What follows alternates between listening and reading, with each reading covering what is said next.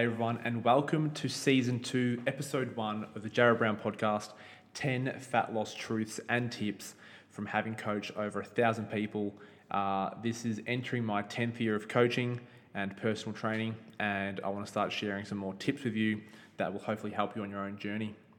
Uh, luckily, this episode is not about posture because if on the video here I'm leaning back it's because I've just had a surgery, um, a hernia surgery, and I can't always sit up directly straight. So if I find myself leaning back, that's why, but hopefully it doesn't look too terrible on video. So, jumping in, fat loss and changing the composition of the body, improving muscle mass, you know, getting leaner, it, it's such a, a common thing that our clients come to us for with our coaching and it sometimes people are often on the right path, but they're just not doing a few small things correctly. So I'll jump straight into it. Um, I like to try and keep these episodes more short rather than longer, and just try and keep them more interesting and value giving rather than you know me blabbering on for too long. So I'll jump right in. Number one, it's you've possibly heard it before, but if you haven't, hopefully this helps. Number one is focusing on creating a calorie deficit by consuming fewer calories than you burn through exercise and daily activities. This is key for fat loss. And the fact is, if you know you're not in a calorie deficit, you're not going to drop body fat and get leaner. Okay, there are external factors like medications and you know some other I guess, medical conditions that can cause that. But for the most part and majority of the population, they often don't fall in those categories. So the first step is getting into a calorie deficit, which is going to get you on your way to getting leaner and dropping body fat. Now, how do you find what a deficit is for you? There are heaps of calculators online that can assist, and they're for free normally, and they're very quick to do and calculate.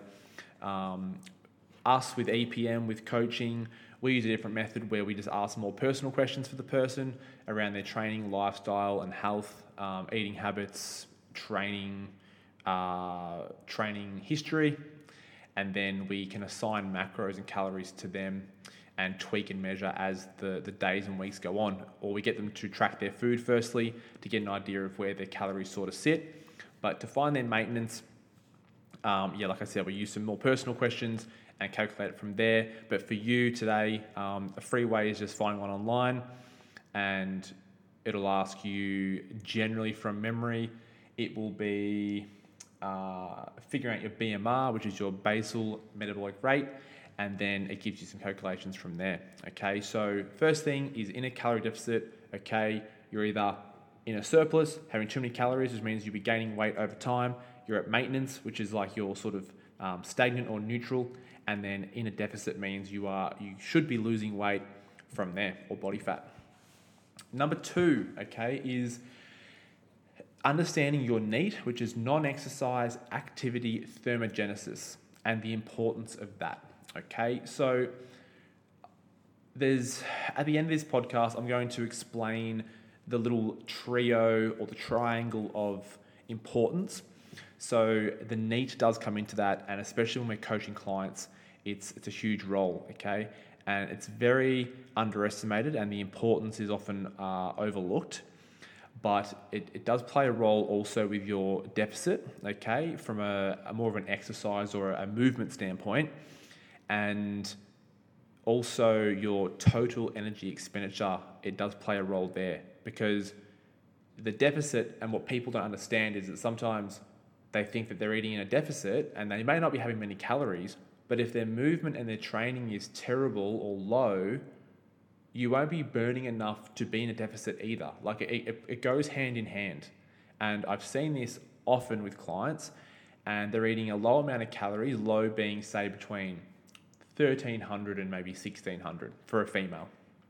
And they're saying they're in a deficit, or, you know, technically their calories are lower, but their output, so their training regime and their, their NEAT or their, their steps and movement are also really small, which means the deficit is not very great or, or, or large. It's just like a, a, small deficit, or it's no deficit at all, and they're sitting at maintenance calories, or they're in a surplus still, which is possible.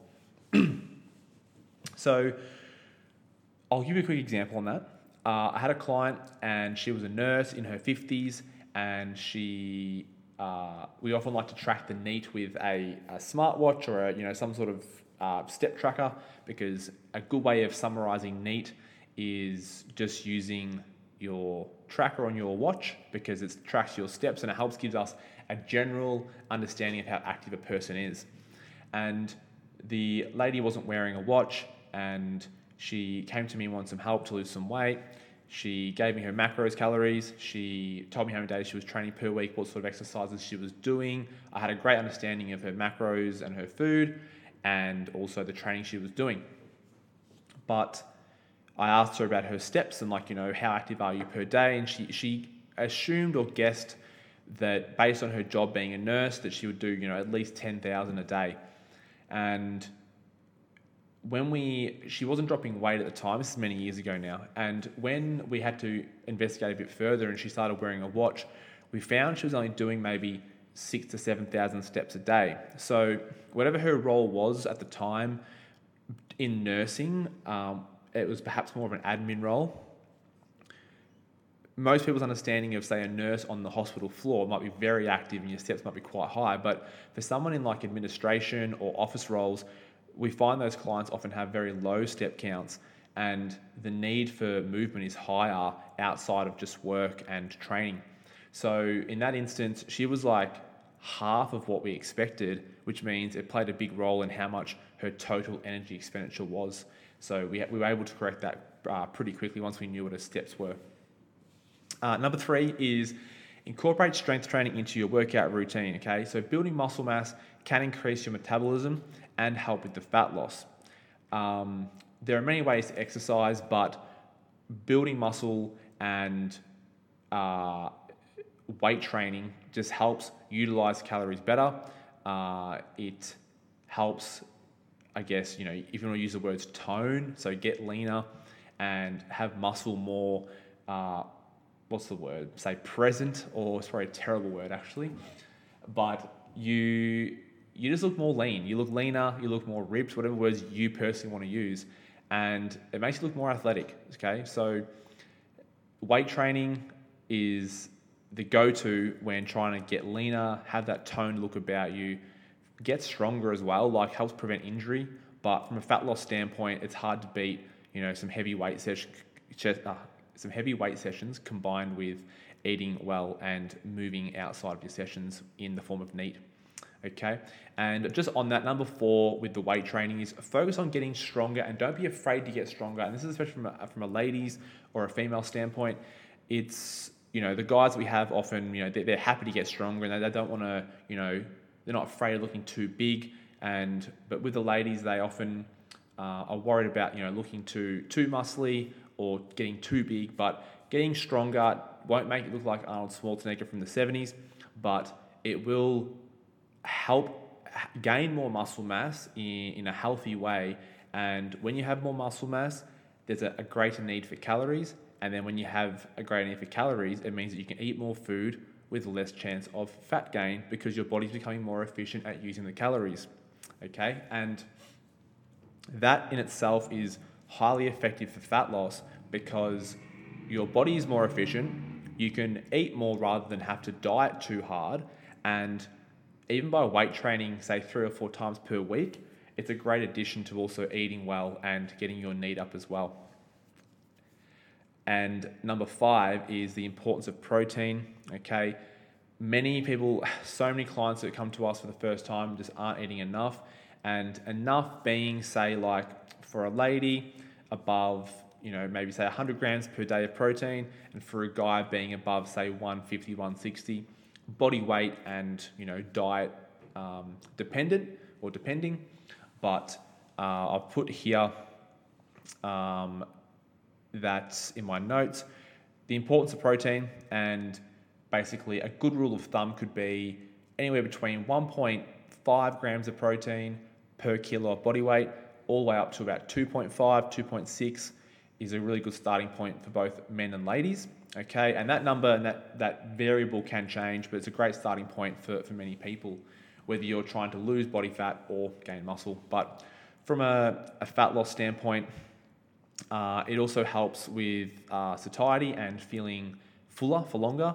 And I know personally myself that there's days where I've had really busy days with work, and if I've missed uh, a shake or I've had I've missed one of my higher protein meals, later in the day I just start feeling a bit hungrier. And when I stop to think about it, I'm like, I don't think my day's changed much, but excuse me. And if uh, I do look back and I realize that my I've, I've skipped the shake or the high protein food, that that's usually the reason why. And it, it seems it's one of those things where you don't realize the importance of it until you actually start increasing it. And then when you start to miss it or you're, or you're skipping on protein or it's too low, you actually realize how much hungrier you feel without it. And this is due to the amino acids that make up protein and the role they play with the metabolizing and the breakdown of them in the body. So, once that's done, the sixth point I have here is being mindful of hidden fats like nuts, avocado, salmon, all healthy foods, but they're also on the high calorie end. And often these types of foods don't really provide the satiety that you're hoping for. Like snacking on nuts and you know high calorie foods in the form of fat, it's they're like very calorie dense. So just keeping in mind that with calories and macronutrients, um, from a calorie standpoint, our macros are protein, carbs, and fats. Protein give us four calories per gram. Fat, uh, carbohydrates give us four calories per gram, and fats give us nine calories per gram. So we're getting more than double the amount of energy density out of that with fats, and you can quickly rack up high calories with having a few extra fats here and there throughout the day or in one meal itself. So just be mindful of that because we see it a lot in the clients who are having trouble dropping fat. Sometimes their fat content is too high. And the other thing with fats as well, whilst they are important, um, fat is generally hard to, to metabolize for the body and it is also more easily stored as fat as well, as opposed to protein and carbs just isn't. So, fat is generally and more readily available to be stored as fat. However, protein carbs aren't. Okay, carbohydrates are used more preferably by the body, and they're also broken down a lot easier. Number seven, hidden calories, similar to fats, but hidden calories overall. Salad dressings is a bit more fattier. Chipotle mayo, those sort of things are a bit fattier. However, now we're going to talk more about beverages such as soft drinks, energy drinks, fruit juices, even alcohol. And again, the big issue here is there's no satiety and you still feel hungry and not satisfied whatsoever after having the high calorie beverages. And it's a very quick way to rack up a lot of calories without even realizing it if you're having um, you know, a meal with some high calorie beverages too. Uh, number nine, training intensity, or number eight, sorry, training intensity is horrible. And this plays a big role with just your overall approach to losing body fat. And many people come into our coaching program and their intensity is just low or they're struggling to challenge their, their, their body and, you know, I guess really break a sweat consistently. So quality training really just helps round off the entire approach that you're doing with burning body fat and like in one of the earlier points helps utilize food better and helps with that total energy expenditure, your TEE. And when the training quality picks up and you start getting stronger, and I've seen this in a lot of our clients, often things like their body fat starts to drop, they look tighter, and their the amount of muscle they're carrying goes up as well, which is also a huge bonus. And you get that, that real leaner, athletic type of look about you. And ways to fix this is coaching can assist or training with a, a more experienced person, like a friend or a buddy or a partner.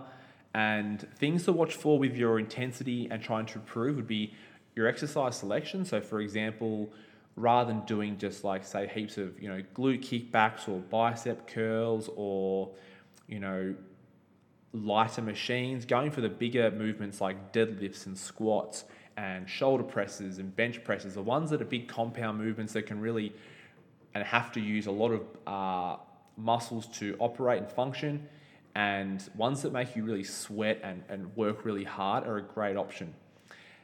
Number of days per week plays a role. The tempo, are you training really fast and your reps, you know, are only one second eccentrics or negatives, and you're just rushing through every single rep. Tempo plays a huge role, and we, we often adjust tempo a lot for the new clients in our program. And rest periods play a huge role. Are you resting for four or five minutes, playing on your phone, scrolling through TikTok, or are you sticking to the rest periods and having, say, between 60 and 90 second rest? Um, if the goal is to sort of keep your heart rate a bit higher and, and help get that leaner look as well.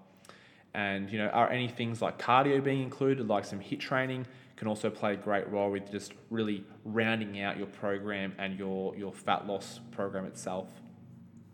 Uh, number nine, portion sizes uh, with your food. Again, personally, I've experienced this myself, and I, you know, the most recent holiday period, I found that if I wasn't mindful, I was just like ready to like load my plate up with more food but I wasn't even really that much, I wasn't really hungry. And throughout the year, I really track my food and measure it. But over Christmas time, there was less tracking going on. And I was just like sort of inclined to fill my plate up. But I, when I, before I did it, I've sort of noticed I wasn't really hungry or even wanting more food, really, to be honest. So that's when I sort of just held back and was more mindful because it was just eating for the sake of it. And I think a lot of clients when they see us, this is a common thing that their portion sizes are just really big.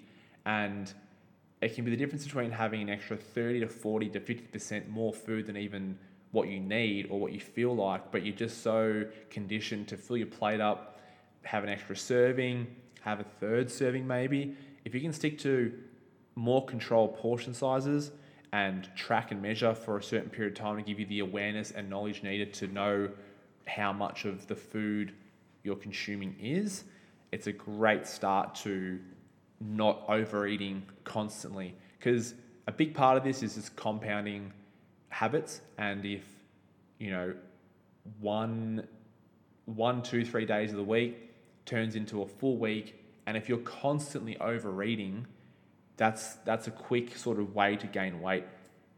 And allowing it to happen less is what will really help control your overall calories for the day and for the week. And number 10 will be is just the big three in the quick summary before we wrap this up. So the big three, just to reiterate for you, is one, creating a calorie deficit for yourself and eating and, and ensuring you're in a deficit, okay? Ensuring you're in a deficit is the three things, which is the deficit is from eating foods that help you stay under your maintenance to put you in a deficit to start with. And then what supplements that and assist that is your training quality is really good. So number two, and you're training enough. Then number three is your NEAT. So your non-exercise activity thermogenesis. Okay. And that is things like maybe cleaning the house, maybe playing with your dog, uh, our body also has a, a, need and requirement for calories to function. So, organ function, um, thinking, processes, digestion, everything, um, hormonal production, uh, regeneration of skin tissue cells, and everything like that as well. So, even us just at rest, sitting here breathing, requires energy and calories, obviously. So, your body does have that in the form of a basal metabolic rate or BMR and then the NEAT on top of that is say like walking around, cleaning the house, uh, you know, playing with the dog, the kids, that sort of thing. Um, and you could, people often sort of, I guess, encapsulate that by using steps as a good measure because steps is pretty accurate with our smartwatches these days. And that's a great way to sort of, I guess, use that is look at the steps, and that's a good way to sort of give a good indication of what your NEAT is like on a day to day basis or week to week. So, again, just quickly, the big three is your calories in a deficit. To help support that, it's done with food, and then training is, is good and high quality. making sure it's intense and quality sessions, focus to get stronger, and then also your NEAT, making sure your steps are high enough. A very good simple amount for NEAT or steps, I would say, could be for many of our clients, we see them start to drop. Again, there's many factors with this, but 10,000 steps and above is a great standpoint or a great great starting point. And I know that you know the I think the Australian government with the health system suggests 10,000 steps. It's a bit of a blanket statement, but we have clients anywhere from sort of eight to 9,000 per day up to 15,000 or more in a cutting phase. And that is a great starting point, permitting that their training is good and their calories under control as well. I just had to come back in to cut into the podcast because I finished it up, but it's important to add it in around the protein mention as well. Like when our clients come and see us, they obviously like you know eating a lot of protein through food only can be hard and it's the very reason why I created uh, our protein company, uh, a nutraceuticals brand, you know, which is Ivy Nutra. So, shameless plug, but when I or when our clients are struggling to get protein in, they as soon as they start using like some sort of supplement to assist, which it literally does that, supplement your protein needs, the process becomes much easier. So if you listen to this today and you're like, you know, damn, like getting enough protein in, you know, the amount that, that I mentioned, Jarrod said, is is hard to hit. Using a protein powder like Ivy Nutra that we created here is a great addition to making that happen. So I just want to add that in because I often get questions on how do I eat enough protein, and that's literally the reason why I created Ivy was to help um, provide quality protein that is easy on the gut and very natural. Only five ingredients. It's it's the reason why I created it was for, for clients for us who were struggling to hit their protein needs and it was affecting their training and performance goals. So yeah, I came back in to cut that in. It might sound a bit off during the podcast right at the end there, but otherwise, thank you for listening. I appreciate you. Uh, any questions in regards to this podcast, feel free to DM me on Instagram. I'm probably most active there across the socials, but otherwise, I'll see you on the next episode.